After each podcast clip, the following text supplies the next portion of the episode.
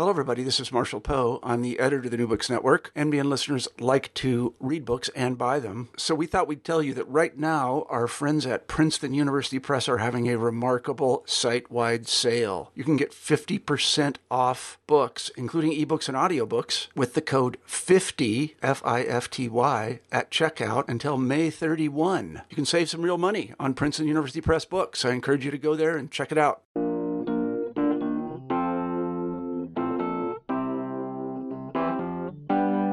Hi, everybody. This is New Books in Psychology. I'm your host, Eugenio Duarte in New York. And today I'm speaking to Margot Esther Borden. She is a psychotherapist, international public speaker, and adjunct professor at Antioch University Midwest. She completed her training in breathwork in Paris and her Master of Arts in person-centered counseling slash humanistic psychology at the University of Durham. She works in India, Europe, and the United States, and is co editor of Spirituality and Business Exploring Possibilities for a New Management Paradigm. And the book we're discussing today is entitled Psychology in the Light of the East, published by Rowman and Littlefield in 2017. Margot, welcome to the show. Thank you, Eugenia. So, Margot, first off, can you tell us where you're talking to us from? Sure, I'm I'm in Ranchi, India, um, and uh, it's it's a small town. It's a, a, a three tiered uh, the tier three city, and it's the place where Paramahansa Yogananda um, has an ashram. He started a school here many years ago. Um, but uh, it, it, does also uh, it's a tier three city so sometimes the internet might be a little patchy so far so good though so let's uh, let's keep our hopes up huh? So I'll ask my listeners to bear with us as we try to speak uh, across the planet, really. Yeah. So tell us a little. Tell us a little bit about yourself. What is your background in terms of your training and your experience? So uh, I, I think I'd like to just start with you know growing up in, in the United States, um, you know, in, in the end of the hippie era, and um, in a in a place that was very materialistic and and all of these messages were coming to me about what life was supposed to be um, and it was you know going to be a bigger house and a bigger car and it was the whole material paradigm and um, it it it led me to start my quest which was questioning what am i doing here? What is the meaning of life and where am i going with this? With in addition to that um, having been born an empath which means uh, someone who can basically put themselves in someone else's shoes and feel what they're feeling in a, in a very pronounced and detailed way um, led me to you know question uh, what is the meaning of life who are we and and um, so that led to my decision to become a psychotherapist from uh, from a very young age. I knew that uh, i wanted to help people. Um, so I started out uh, more on the spiritual, uh, I guess, track. Uh, my first training was in breath work, uh, which is basically a means of uh, uh, breathing and aligning ourselves to the life force, which is breath, and bringing out and clearing anything that is uh, disharmonious in our being. So it's a very, very psycho spiritual uh, approach. Uh, it's therapeutic, uh, but it's also uh, it cannot be. Uh, it's it's it's it's not you know psychoanalysis or behavior behavior behaviorism. It's it's very very psycho spiritual. Meaning that um, the, the the vision of it or the understanding of it is that through the breath we walk into our blockages and our barriers and our disharmonies and and keep going in uh, to finally alignment with our own soul which is the core of our being. So that was like my beginning um, as a therapist. But did you know does that mean that from the very beginning once you decided you wanted to be a therapist that you instantly were drawn more towards eastern philosophy or ways of practicing and not so much drawn to Western psychology? Um, well, I I knew I wanted to be a therapist when I was really uh, I I think I I first remember saying that when I was 12 years old. So I didn't really have a knowledge of any uh, schools of, of psychology, but I was already practicing yoga by then.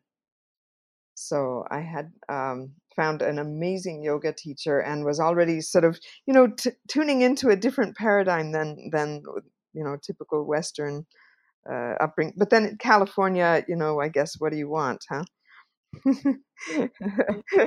so and and I think in those days yoga was you know um, more uh, more spiritually oriented and less uh, physical than it than it tends to be today.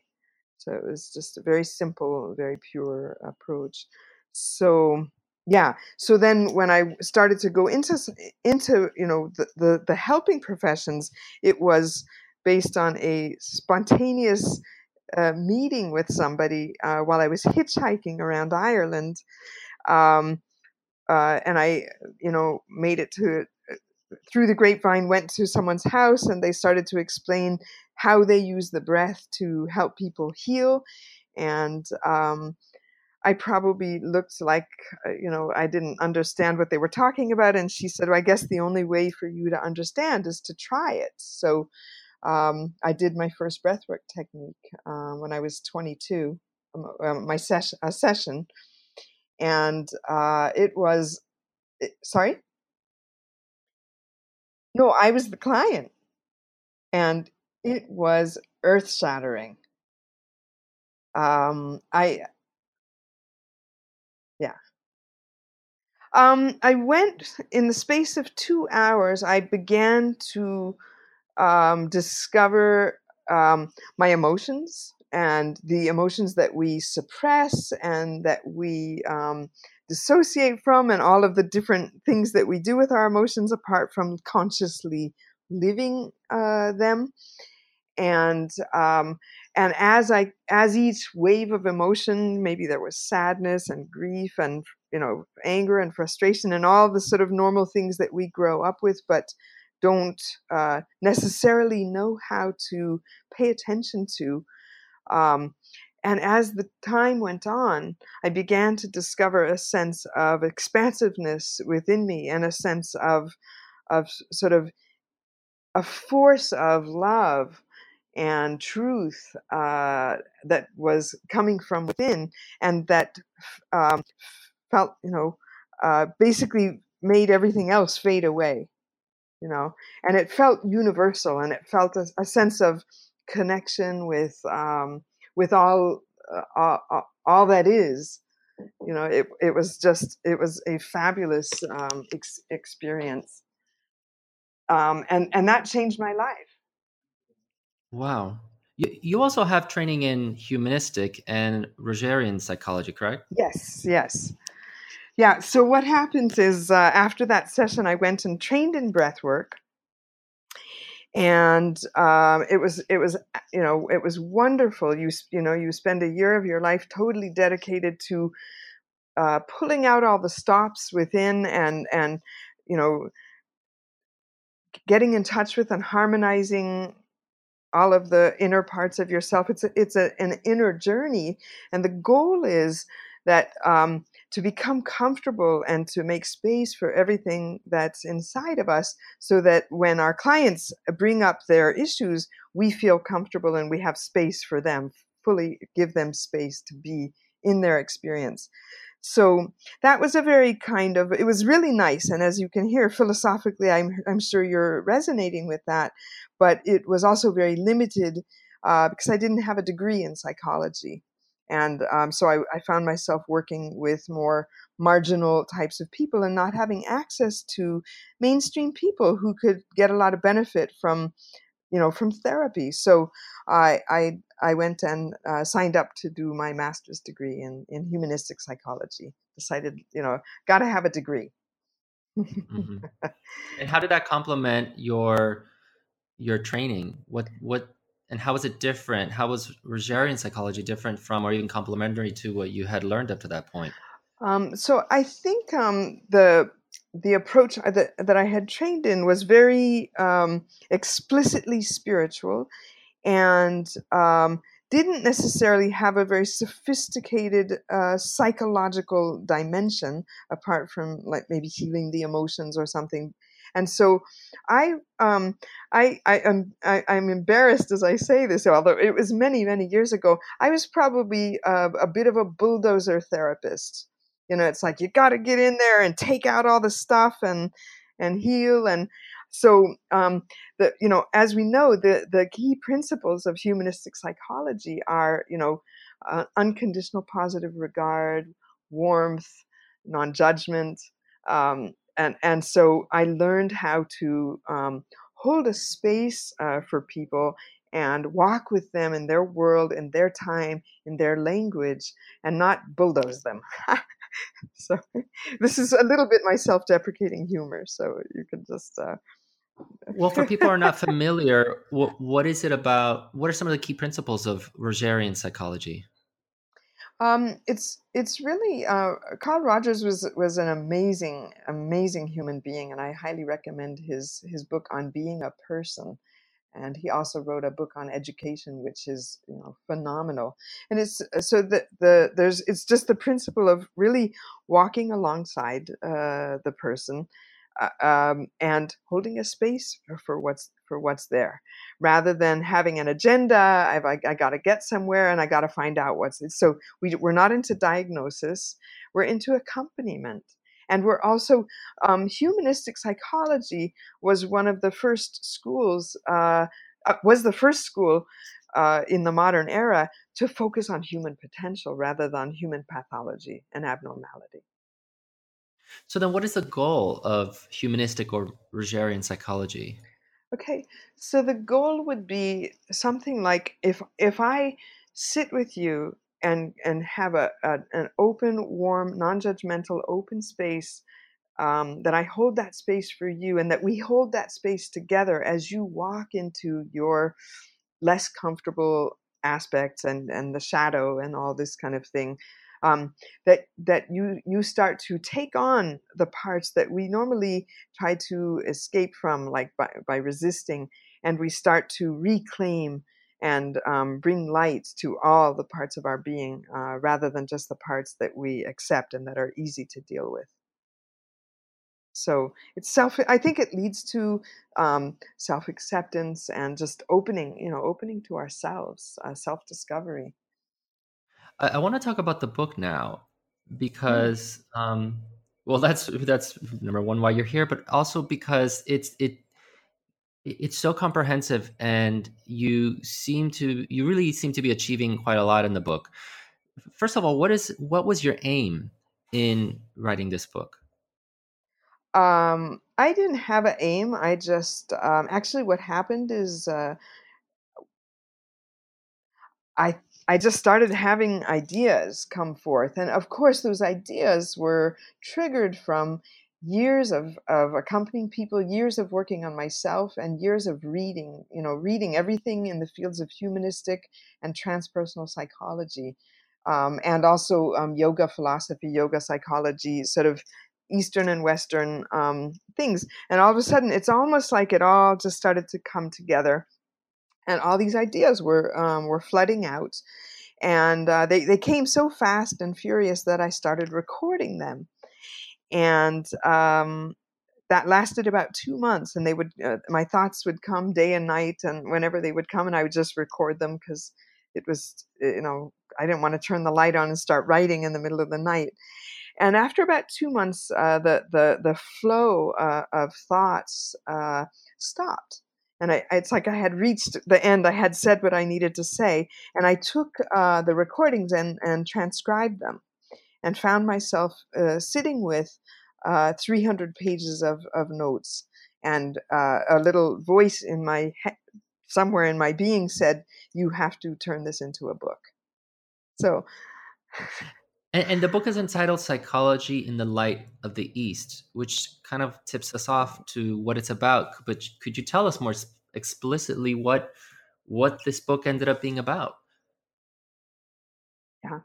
So um basically it it I think that I did have obviously I did have some things to say to address your earlier question about the the state of Western psychology and how it um, very efficiently addresses uh, certain aspects of ourselves, but um, by nature of uh, trying to fit into a scientific paradigm and um, uh, you know just by uh, being more more pragmatic um, sort of doesn't address uh, for me what is the essence of who we are which is the soul. And so i had stuff to say about like we need to uh, open up the scope and uh, reclaim our right to be fully human body mind soul and spirit. Um, not not just behavior and or emotions or thoughts. Um, so the book starts out uh, with with a timeline. Uh, um, 10,000 years ago, actually 30,000 years ago, was the first um, spiritual symbol found in India at, at, the Bhimbetka rock structures in, in Madhya Pradesh. And um, so that so and then the timeline goes eh, there's an east and west uh, column and it goes from there all the way to date and uh, what we find is that um, 10,000 years ago, which is when it, uh, the whole the big picture starts in in in, in the book, um, the world by and large had a shamanistic worldview. You know, nature spirits and um, people uh, healers having access to the subtle world, and um, there uh, there were uh, people uh, using breath or using uh, shamanistic uh, uh, approaches to heal individuals who had disturbance. Um, and our, our um, psycho spiritual beliefs and healing modalities were holistic. They, they, took into consideration the whole self. Um, and what happened is, little by little in the West, um, and there are various phases, and I, I, talk about them in my book, where we descend down from that holistic worldview and um, start to become more outward looking, um, tending to want to be more scientific. So philosophy, uh, in and of itself, um, started out with with Socrates. Uh, you know, let's let's say if we look at Socrates, it didn't start with Socrates, um, which was he had his definition of the psyche was soul.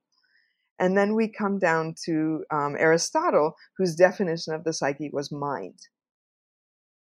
Okay, so that's one area, and there are other like um, uh, periods in time where we see ourselves uh, really just taking a step into a different paradigm uh, away from the holistic worldview, and so um, little by little, then we came into the scientific worldview and um, our view of mental health, which is neurobiological and cognitive behavioral by and large so which are um, mechanistic and reductionistic. And my question and my challenge in in that worldview is where is the soul? Where's our right to a soul and our spiritual experiences and our our uh, potential for transcendence and for greater uh, a greater potential? Um, I want to I want to highlight that aspect mm. of your book because anybody who appreciates or enjoys reading about history is gonna appreciate what you've done, which is to really sketch out the history of the relationship between psychology and spirituality. And I want to go back to the part of your book where you write about Socrates and Plato mm. and Aristotle, because if I'm reading you correctly, you're saying that Aristotle, who who is considered the father of psychology, that with Aristotle there was a slight shift away from spirituality, which which we had seen with Socrates? Yes, yeah, yeah, and uh, I in the book I actually tell the story of you know this question that was pressing in my mind since always: why in the West do we see God as outside of ourselves, uh, rather than the Eastern view of you know an indwelling divine? And uh, when did the split occur? And and and then on on a sort of an aside and what are the implications of that split? Who, you know how am i going to um, conduct my life and um, make my decisions and motivate myself differently if i see god as an out an outer um, in some cases punitive or judgmental being or a, an, an, an, inner light to which i can rise up and align myself. Um, and so yeah and so we we see in in, in the book in my story um, how i discovered uh, you know that one of the splits occurred uh, then between uh, between socrates and aristotle. And uh, the, the, the the the sages of the day admitted to themselves they no longer understood the mysteries and began to look outward and quantify and analyze um, and categorize rather than you know the, a, a, a kind of a multidimensional or a subtle um, perception of the truth. It be, it it fell into the mind. And why do you think that happened? Why do you think Western psychology amputated spirituality from its body of knowledge and practice? I, I yeah, I often ponder that question, and um, we could you know i i think i think i'd like to just say it's a mystery and it's a mystery that i i i struggle with but that i also want to honor as a part of a process just as um, a, let's say um, a child has to go through uh, you know a, a, kind of a shadow period you know maybe maybe like heavy metal or goth uh, style and um, or or sometimes in the West, we uh, young people, it's like a rite of passage going through drugs or going through a dark phase and then coming home, you know, emer- re-emerging out of that and coming home to themselves. And I'm that's what I'm imagining, and that's what I'm seeing already in the West that we sort of really split off, and then uh, with the movements of humanistic psychology, which reclaim the right to to have a potential and to be fully human, and then the re- the emergence in the let's say 50s, 60s, um, starting with Jung, of, of transpersonal psychology, um, reclaiming the right to a spiritual a spiritual dimension. So, in in a sense, we're re we're re expanding out, although the mainstream paradigm is still um, scientific and reductionistic. You talk in the book about transpersonal psychology, and I want to I, I want you to tell us what what is transpersonal psychology.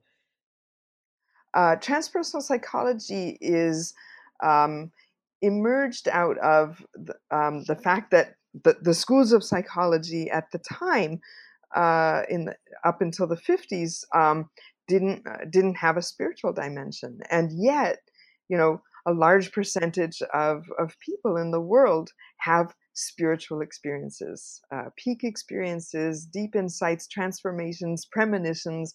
And so um, transpersonal psychology uh, d- developed out of a desire to address that aspect of, you know, conversion experiences, shamanic awakenings, um, th- these kinds of things, and recognize that as a normal and natural part of human potential that can be addressed. And um, in addressing it, um, we uh, eliminate the risk of a pathologizing spiritual experience, which we could say Freud by and large did, um, uh, and uh, turning it into uh, you know a, an opportunity for transformation for healing for wholeness and for you know being it being a useful part of our lives rather than being you know someone who's had a spiritual experience uh, being labeled and and stigmatized um, can become you know a, a fully functioning human being with with a spiritual dimension mm-hmm. and in talking about transpersonal psychology you, you introduced us to the concept of spiritual emergencies yes. which i thought was really interesting. Could you tell us about that? Yeah. So um, stanislav grof i think was the was yes was was the person who discovered that sometimes um, what looks like psychosis um, might actually be um, a form of spiritual awakening that is chaotic. And so it looks uh, it can have psychotic features um, and and these uh, types of experiences can occur um, in on meditation retreats or personal development seminars or during childbirth, even um, running a marathon. At any time that the mind becomes single mindedly focused, we can enter into um, transcendence and we may not have uh, the personality structure the, the the level of cohesiveness in our in our being to be able to handle what emerges. Um, and so that's called a spiritual emergency and it's it's a really um, fabulous thing to take into consideration. Um, so that rather than as i was saying earlier uh, pathologizing and labeling and medicating um, people when we can determine that in fact it's you know a chaotic spiritual experience and not psychosis and um, help it help the person to integrate and to uh, you know walk them through this experience um, in their own time and in their own way and um, turn it into an opportunity you know, an opportunity. but when you're working when you're working with someone who's displaying this sort of uh, experience how do you talk to the client in order to ascertain or figure out if if in fact this is a spiritual emergency and what and what the specific nature of the spiritual emergency is. Okay. So there are healthy and pathological manifestations of spirituality, as, as I'm sure we've any helping professional has seen. Um, generally it's uh, you know there's there's many criteria and there are books written on the subject but if the person has a history of mental illness you know we're going to uh, uh, tend more towards psychosis. Um, and if it um, for example but some of the people who i've uh, uh, dealt with who are in spiritual emergency have had perfectly normal lives and go to an ashram somewhere or uh, you know go on a, a vipassana retreat and flip out um, and uh, so, what we're looking at then is not only talking uh, in in terms of perhaps helping the, them to understand their experience and to uh, know that it's um, it's they're not ill and they're going to be okay, but also of um, maybe using um, other techniques like mindfulness or breath or other healing techniques. Um, in my book, I talk about Jin Shin Jyutsu, which is a um, Japanese energetic balancing technique. So, using a psycho spiritual model um, to help the person integrate that experience, and it can take you know several um, around th- it, a, a, normal spiritual ex- uh, emergency naturally lasts about three months is what's what's the latest research is so so as a therapist one needs to not flip out oneself and and one needs to really kind of reframe one's approach uh, in order to work in this way if if yeah. what you're seeing is something that would normally call for uh, a diagnosis and medication that your approach really requires that that that one be patient and one look at it quite differently. Yeah. I mean, obviously, we need to look at parameters of, about is the patient in danger or this kind of thing. But um, a, DSM diagnosis um, is is going to is going to miss out on um, the subtleties and the potentials um, and and just put a label there. And so um, it may be uh, it you know we obviously need to take it into consideration and watch. But um, I, I, for me i've been working with um, spiritual experiences and spiritual emergency for so long that it it is fairly obvious um, to the, the distinction. Um, and so yeah it's about accompanying and you know um, it might be um, putting together a team of people you know someone to do energy work and someone to to talk and someone to do other you know sort of a, a, a holistic approach um, to walking the person back. And and the person is is is going to be uh, you know having intense experiences and uh, needing to purge maybe undigested emotions or um, you know maybe in some state of confusion and definitely fear but um, there it's a, it's definitely not psychosis it's it, it well, well, you know, in describing the phenomenon of spiritual experiences, uh, mm-hmm. uh, sorry, spiritual emergencies, you used a word that I want to go back to. You mm-hmm. used the word chaos.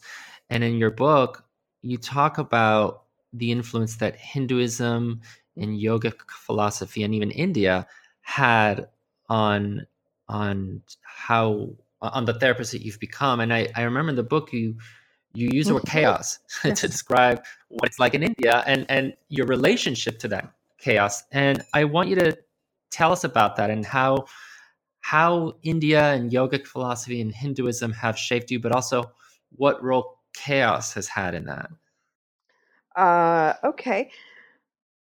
I so just as we started out at the beginning, looking at the timeline and, and how in the West we split off uh, from the psycho spiritual worldview and descended gradually into a scientific uh, worldview, in the East, um, it didn't split off. And so there is still to this day one cohesive worldview that's been going for thousands and thousands of years. Um, so the center is is a mystical worldview, and and it's not theoretical. It's it's it's almost like it's in the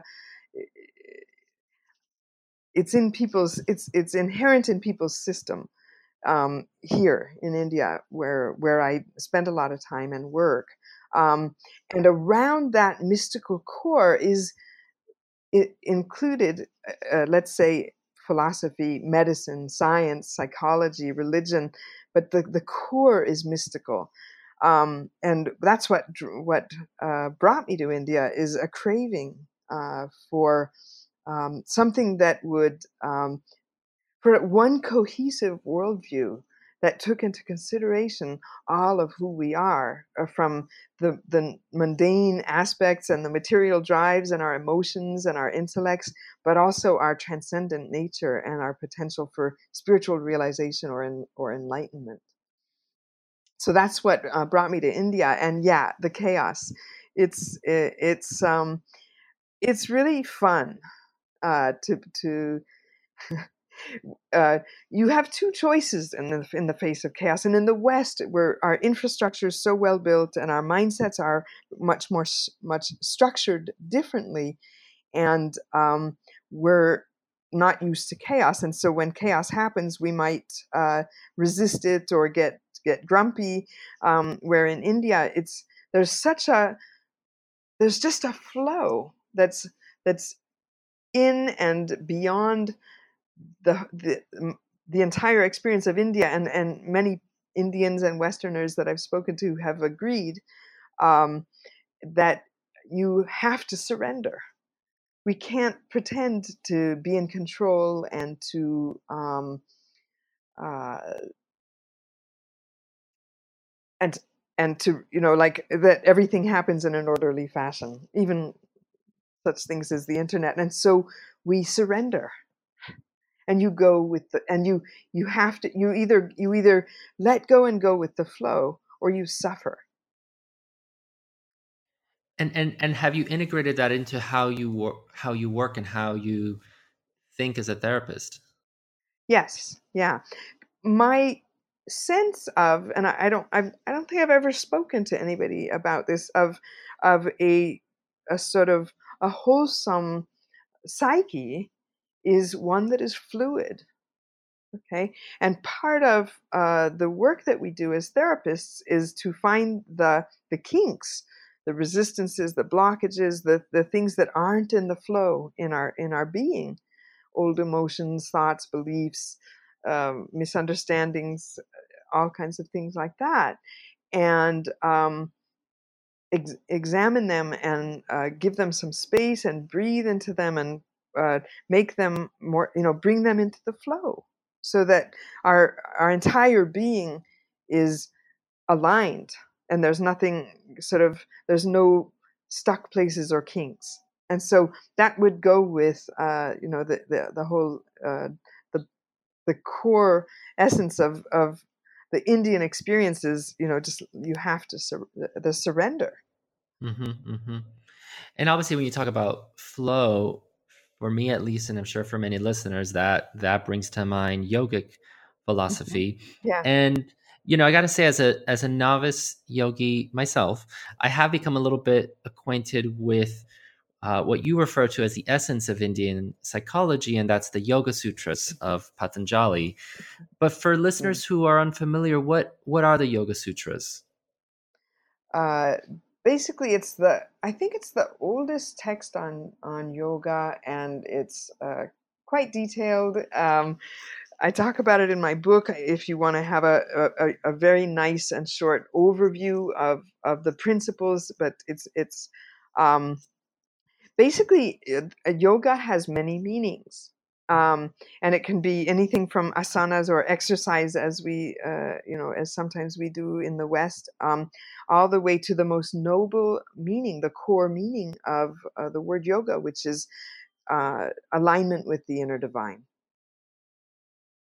And so uh, yoga is one is is the physical the, the physical yoga is basically preparing us preparing the body and preparing the mind and getting us into the flow and cleaning out uh, some of the you know the stuck places and um, opening us to the to the inner flow and then there's just uh, i mean we could talk for hours on the yoga sutras so i probably can't go into detail yeah but uh, yeah but do you think that they're in conversation or can be in conversation with western psychology um, I I definitely think so. Um, I've spent my last year since uh, the book came out uh, going to conferences, and um, in July I was at the World Congress of, Psych- of Psychology in Paris, and it, you know I just assumed I would meet a, a bunch of colleagues who have the you know cognitive behavioral and analytical views, and in fact the the spiritually oriented uh, talks were full. You know is standing room only and and and and as was my talk and i was uh, pleasantly surprised to see that a lot of um, helping professionals are exploring that paradigm.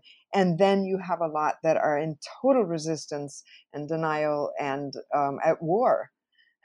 You know willing to uh, you know to block what what what the transpersonal movement is trying to do and the integral movement so uh, you'll just find the full spectrum. But there's a lot of openness and a lot of discovery um, already happening. And so what is integral psychology? Because you introduce us to that as well in the book. And how's it different from transpersonal? Yeah. So transpersonal psychology is by and large the study of uh, of spiritual experiences and our spiritual dimensions and potential. Um, integral psychology. So the, um, there's two schools of integral psychology. One is in the West, and it's um, sort of the person who brought that into being and wrote books about it is Ken Wilber, although you know, there's a lot of other people writing and practicing today. He was the founder of it. Um, and it's it's uh, it's a very beautiful, uh, comprehensive model. It's uh, very intellectually intricate, and it looks at the whole of human experience, um, and it looks at all of the great the the large movements of East and West uh, from past and present, and puts them all into sp- perspective in terms of um, levels of consciousness and and human potential. It's very very elaborate.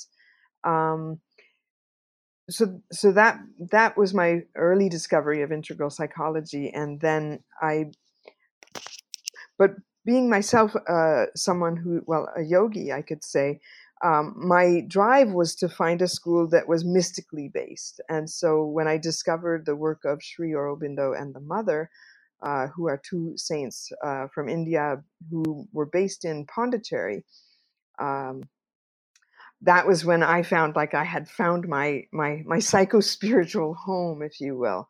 So um, again, we're looking at a comprehensive worldview. Uh, you know, leaving room for East, West, past, present, and future. Um, but the core of Sri Aurobindo's work is mystical, and the the the essence of it is that the core of my being is the soul, and beyond the soul is the you know this the spirit or the the the one uh, the highest divine force uh, that that exists and that all life is uh, a, a, journey home to our our true inner self. And I think we can find that in a, in a lot of uh, you know I've seen that I've read uh, texts uh, that tell us the same thing in Judaism and Christianity with the Christian mystics. So it's it's it's not unique. There are some attributes to Sri Aurobindo's um, work that that are uh, uh, unique too, but it's uh, pretty detailed. So um, so it's it, it, it's the the sense of um, it's almost like a spiritual roadmap and, and, and a human roadmap of what are all the forces within me um, how can i get to know them and understand them and distinguish um, the voices of the outer self the, the, the ego which is comprised of the, the body the mind and the emotions and this you know find that that subtle inner voice you know that in, that voice that is increasingly subtle and increasingly universal the voice of the the soul or the inner divine. And the idea i suppose is that making that connection can be healing. Yes it's a it's a healing journey. Yeah. So you know one of the last chapters in your book is entitled the making of an integral psychotherapist which i think is really useful because there might be a lot of people out there who've studied only Western psychology, but they're mm-hmm. interested in what they're hearing in this interview and they're wondering how they can go about becoming more integral themselves. What what should such people do? So uh, basically, I mean, for me, it's there's what we do. For example, I'm I'm a psychoanalyst, I'm Jungian, I'm Freudian, I'm a cognitive behavioral therapist, and then there's the consciousness with which we do it okay and and the consciousness is going to have uh, Sri Aurobindo says is more important even than than than let's say our school of thought, and so um, it's uh, basically essentially to uh, I think as therapists we're sensitive beings and we're curious beings and we we question. Um, so why not open that up to our our spiritual dimensions and um, our greater potential? And so um, uh, we talk about the various ways of psychospiritual healing and, um, you know, and, and spiritual development like meditation and, and things like that. And um, so I do, yeah, I go, I, I, go into my elaborate theory on, um, you know, how can, you know, someone develop uh, their own consciousness to be able to work in a way with their clients that is multidimensional, not just theoretically um, saying, okay, we're multidimensional beings, but actually um, opening up their own s- connection and subtle perception. You know, Margot, we're almost out of time. Um. But I, th- this book has been such a journey, and of course, talking to you about it has been such a journey. And before we finish our journey, I want to ask you what you're working on next and what people can look forward to from you. Uh, well, right now I am uh, I'm I am working on a screenplay, and it's about it's a funny story of uh, my experiences in India, and uh, over the the many many years I've accumulated, and I'm uh, compiling them all into uh, something that I hope will be very funny and uh, but also empowering and insightful, uplifting. Um, so that's going to take another year or two, because uh, from what I understand, to turn the story into the screenplay and then the screenplay into a movie, if it if it all comes to pass the way I'd like it to. Yeah, and then I have notes for another book which um, cover the same um, uh, the same ideas, uh, but hopefully will be more general public. So I had set out to, to write a book for the general public, and it turned out to be more like a text, a light text and light academic book, the, the psychology in the light of the East. So, so we we will definitely look forward to both of those. Do you know who you want to play you in your movie? yeah, there's a. Um, it's going to be uh, produced in India, and there's a um, an Indian actress who's half uh, French, and uh, I I think she would be fabulous. But that, that's you know we're we're all in uh, out out on a limb in speculation mode here, so it's. Uh well, that those both sound really exciting. I hope you'll let us know when the next book is out and that you'll come back and talk to us about it. Oh, thank you so much. I I really found this delightful, and um, your your questions were amazing and open minded and um, deep, and I really appreciate your presence. Well, thank you. We really appreciate you, and we appreciate you coming on and talking to us. Thank you. Take care. Okay, take care. Thank you.